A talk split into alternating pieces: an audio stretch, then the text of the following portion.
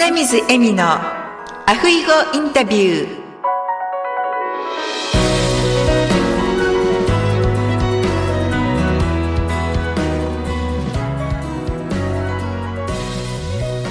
アロハー。アロハ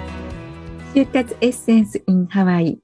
ハワイカイルワ在住のライフスタイリスト花水恵美です。前半に続き本日も後半でホノルル在住の中村誠一先生をゲストにお迎えしております。中村先生、よろしくお願いいたします。よろしくお願いします。はい、前半ではですね、中村先生が苦労を乗り越えて今に至ったっていう話をですね、シェアしていただきましたが、後半では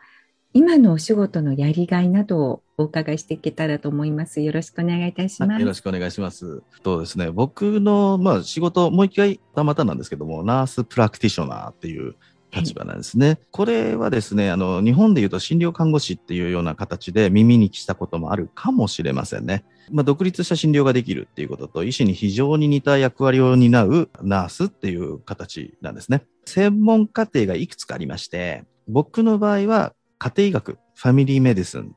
なんですけどね、うん、あとは婦人科、精神科とか、あとは小児科とかですね、幅広いところに特化している人もいるんです。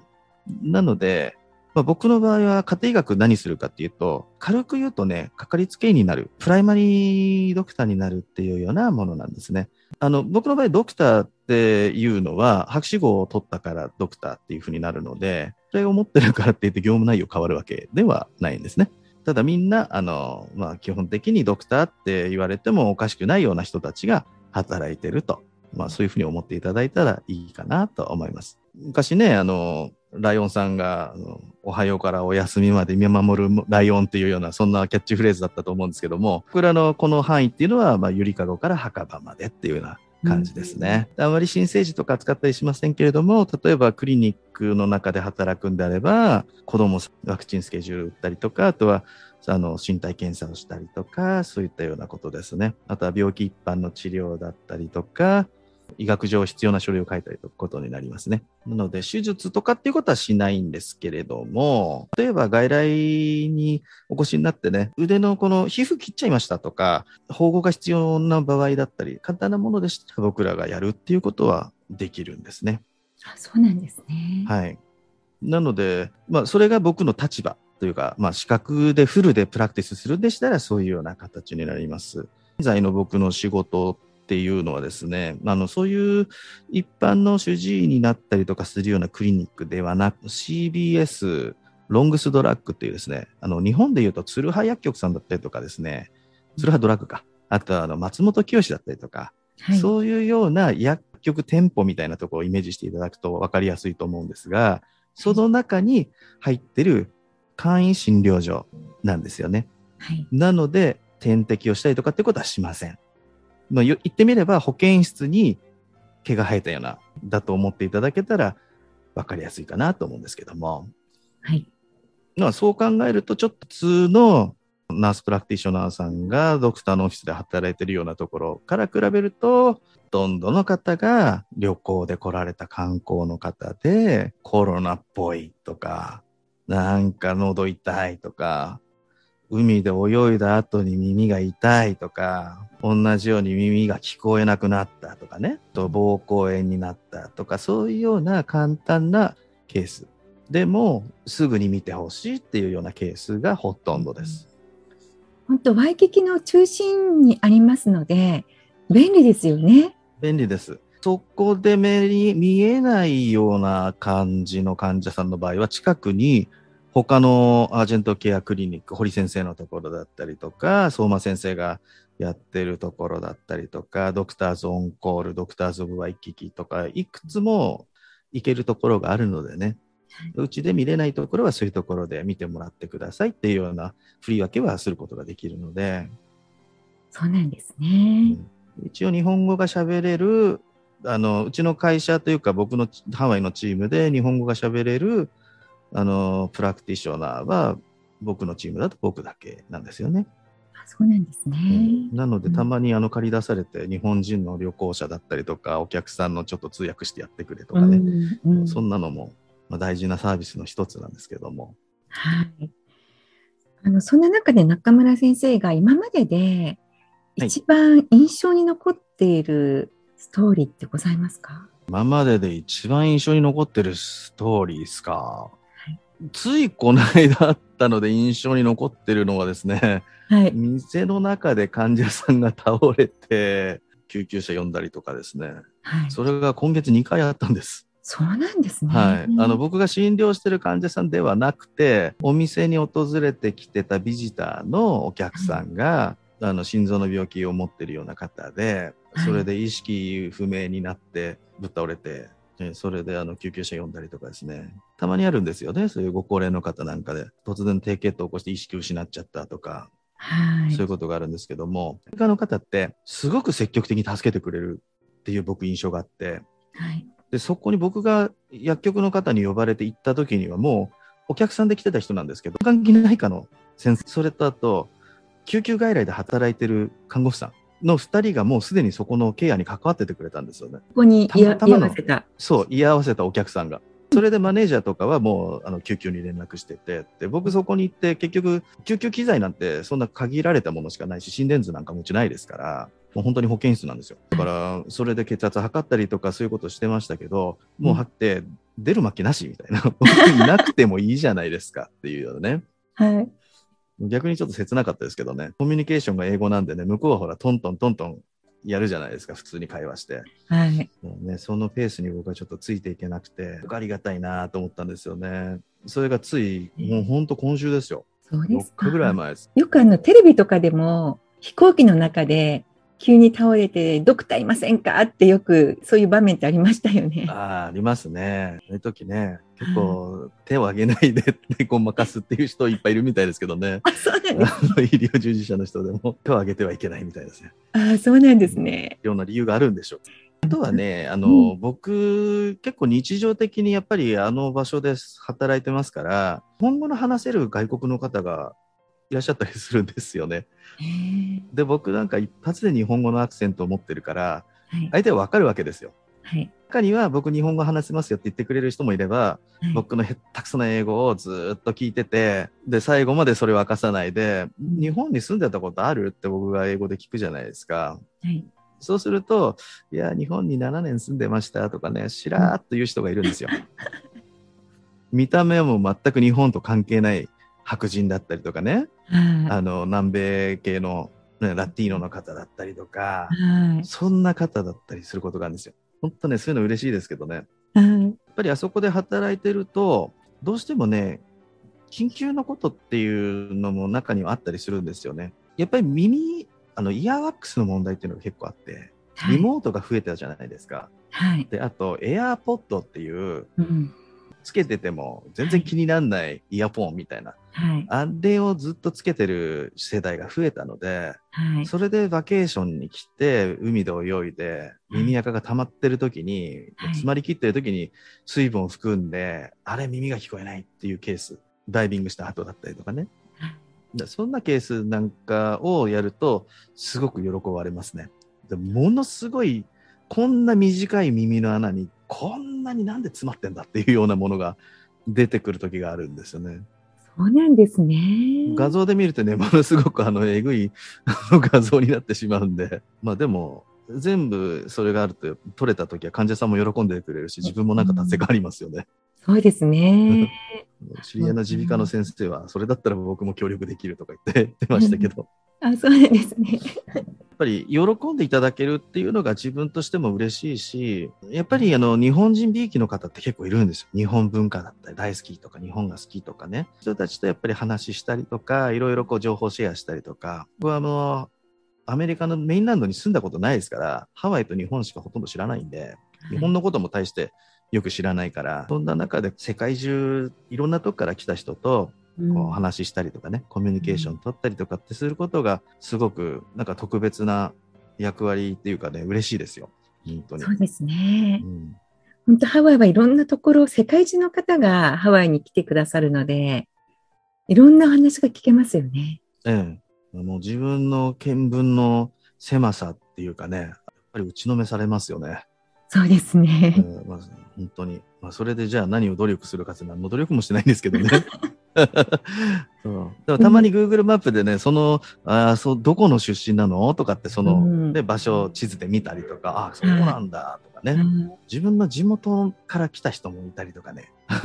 そんなようなそうそう患者さんに会ったりとかするときも嬉しいですよね。あ、埼玉、そう僕埼玉の三郷市っていうところ出身なんですけど、はいはい、吉川から来たっていう人とかね、はい、江戸川挟んで松戸だったりとか流山だったりとかね、結構こう近いところだったりとかすると、はい、話があったりとかね、こんなところでローカルな話ができるなんかすごいもう神様の祝福感じますよね。私も分かります。それなんか私福岡なんですけど、福岡からいらっしゃった方とお話しするとなんかすごいやっぱテンションが上がるというか、話が盛り上がりますよね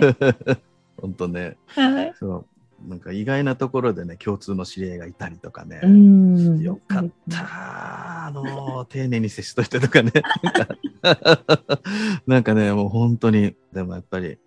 ね本当親切にするに越したことないですね。本当ですね、中村先生は笑顔が素敵なので、ありがとうございます。いつもニコニコされて、ね、皆さん安心されると思います。いや、まあ、目が開いてるのか開いてないのか分かんないと思いますけどね。いや、もうそれが可愛いです。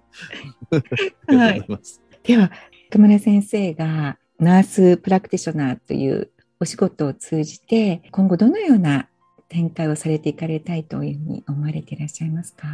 これ実はですね、僕あんまりそのしっかりしてないんですけども、自分が今考えてるのは、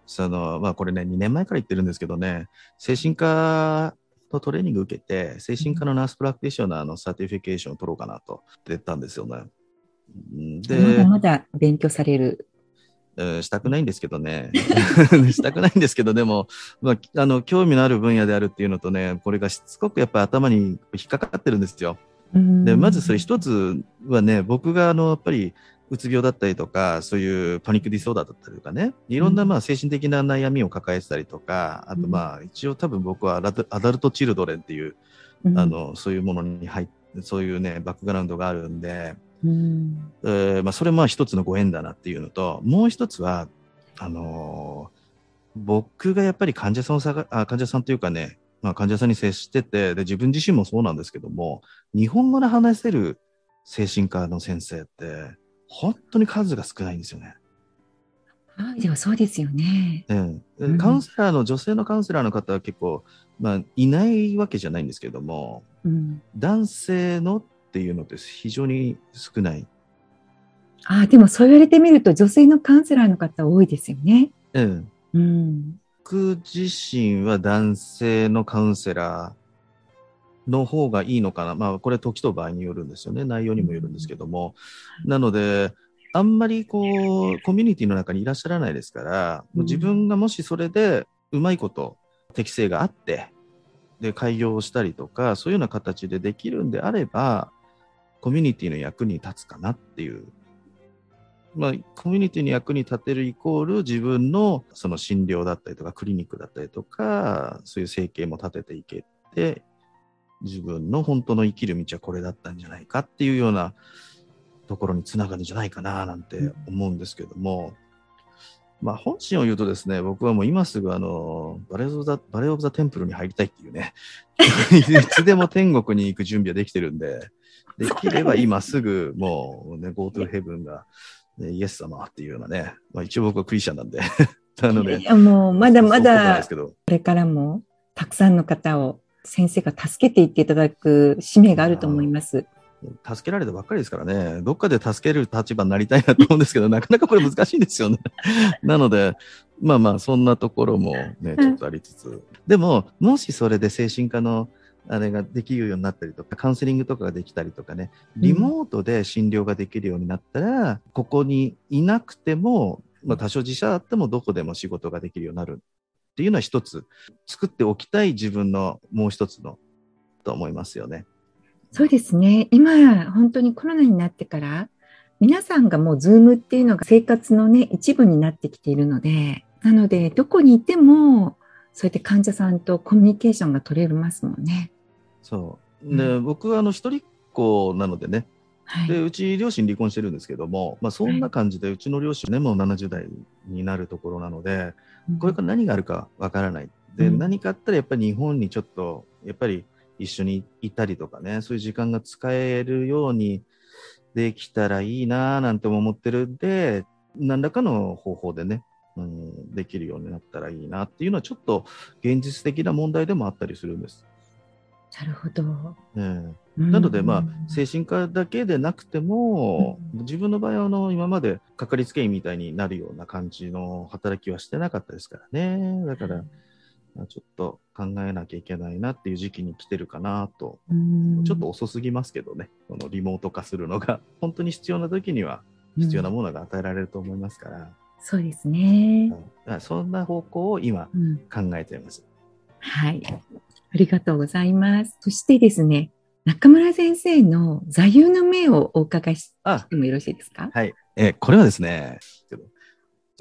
聖書の中からなんですね。僕の好きな2つ、これどちらかというともう本当にリスナーの皆さんにもお届けしたいというかね、シェアしたい言葉なんですけども、マタイの福音書っていうのがあるんです、はい、そのマタイの福音書の7章7節から8節、これはね、多分聞いたことあると思うんです。求めなさい、そうすれば与えられる。探しなさい、そうすれば見つかる。門を叩きなさい、そうすれば開かれる。誰でも求めるものは受け、探すものは見つけ、門を叩くものには開かれる。これがね、僕が支えられた言葉で、やっぱりみんなとシェアしたい言葉と、あともう一つは、これは同じやっぱり聖書なんですけども、ヨハネによる福音書というところがあるんですが、それの15章の13節、友のために自分の命を捨てること、これ以上に大きな愛はない。僕はこれをやっぱりね、自分が人にできてるかどうかは分かんないんですけど、人からすごくこれをいただいてきてるんですよね、うん、なのでもう本当にそういうふうなことで歩みを支えられてきた今の人生なんですけれども、未だに瞑想しているというようなところでございます。そうですね、まあ、多分生きてる間ですね、先ほどのお言葉にあったように求めて、中村先生はいつも何か新しいものとか求めていらっしゃるんだと思うんですよ。これでいいっていうゴールを設定してない、見つかってないんですよね。はっきりね、具体的にこれっていうふうに分かると結構ちゃんとやるんです、まあ、それでもなんかこう、やりたくないとか言って先延ばしにしたりとかですね、結構逃げ癖がついてるんでね、逃げ回るんですけれども、逃げきれなくなると窮鼠猫を噛むじゃないですけどね、ちゃんと頑張るんですよ。でそれが達成すると、また次のことを求めてらっしゃるような気がしますね。今年僕45歳終わるんですね。46歳になってからの歩みはもうちょっときっちりと一つ一つけじめと区切りをつけてしていけるようにできたらいいなってね、この年になって思いますね。遅すぎますね、これ20歳ぐらいの子が言うようなことですからね本当に。いやでも皆さんそれぞれ、性格とかですねあるので、中村先生のそういうところはそれですごく素晴らしいと思います。ありがとうございます、遅咲きだって言われるんですけどね、日本語のことわざにありましたよね、大器晩成ですか、そうそう、大器晩成ね、なんか言われるんですけどね、はいなるといいんですけどね。これからもっともっと大きくなっていかれるっていうのが伝わってきます。ありがとうございます。リスナーの皆さんも本当ね、今マスクしなくてよくなってから地域の感染がこれねすごい広がってるんですよね。これ今の時期だから、これがちょっとトピックですけども、N95 っていうね、この、僕ら医療従事者が使ってるぴっちりしたやつ、これ結構ね普通のマスクよりもね守ってくれるんですね、逆にこれ医療現場で使ってるやつなんでね。でロングスで無料で配布してるところあるんですよ。ワイキキ店もそうですし、モイリリもそうですし、あとはね結構いろんなところのロングスでこれタダで配ってるんで、これをね皆さんちょっとつけていただきたいですね、普通のマスクよりも。そうですね、コミュニティ感染、特にこのレジだったりとかね、買い物行ったりとか、いろんな人が集まってるようなところだとちょっとね念には念を入れて、ホームテストキットで陰性が出てても結構ねうちで検査して陽性に出ること多いんですよ。やっぱりそうなんですね。そう PCR とかでもね、でこのテストキットで陽性が出てる場合は他のもので検査しても大体陽性になるんです、はい、逆って少ないんです。そんなこともあるから、もし症状があるようだったら念のため検査をなさることを今はすごくおすすめです。どこでも今かかる可能性あるから。そうですね、本当ね、皆さん健康で長生きしていただきたいです。もう切なる願いですね、はい、最後までですね、皆さんね、輝いて生きてほしいですよね、うん、僕もね、本当エンディングノートをいい加減今のうちから書いとかないとなとかねたまたまその2日前に僕、友達と LINE で日本の高校の時の仲間と話したんですよ、そのこと、はいはい、だからね、そんなタイミングだったんでね、まあ、本当にえみさんからのこれインタビューいただいたのも、これは神様からのタイミングだなと。ありがとうございます。ずっとお願いしたくて、やっと願いが叶いました。ありがとうございます。覚えててください。感謝です。それではまた今後、先生とですね、いろいろなお話も伺えたらと思いますので、引き続きどうぞよろしくお願いいたします。こちらこそよろしくお願いします。はい、ではその日まで、アフイホー。あ